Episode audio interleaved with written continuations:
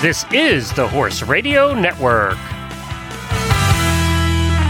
Hi everyone, Glenn here, founder of the Horse Radio Network. This is a very short episode, 648 of the Dressage Radio Show. Reese and Philip are off for the holidays, and I just wanted to stop by with a few announcements and to thank you for listening and making this the number one dressage podcast in the world.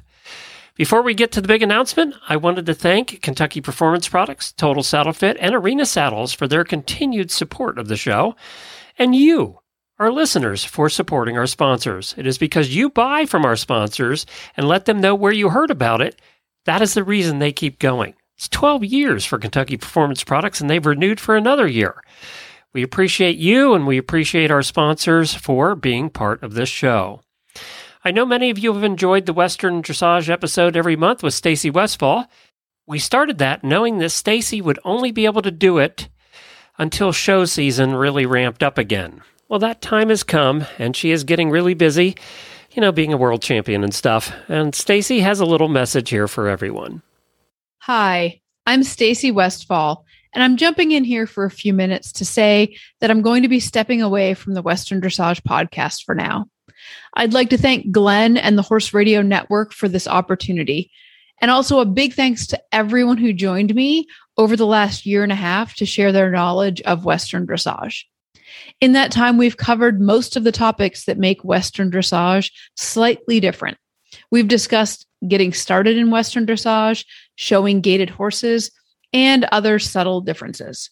We've also discussed many topics that are the same. What I love the most is that there are more similarities between dressage and Western dressage than there are differences. I love that most of the judges that I show to and all that I interviewed on this podcast judge both.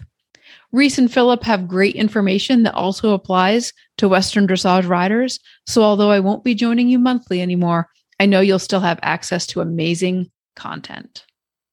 I want to thank Stacy for doing the episode as long as she has and for bringing a little western into this English house.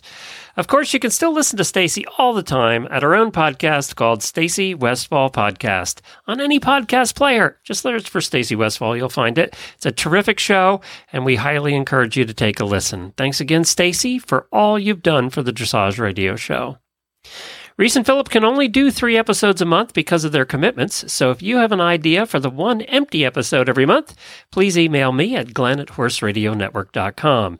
And if you know someone who wants to continue the Western Dressage episode, I'm open to that too. Just let me know.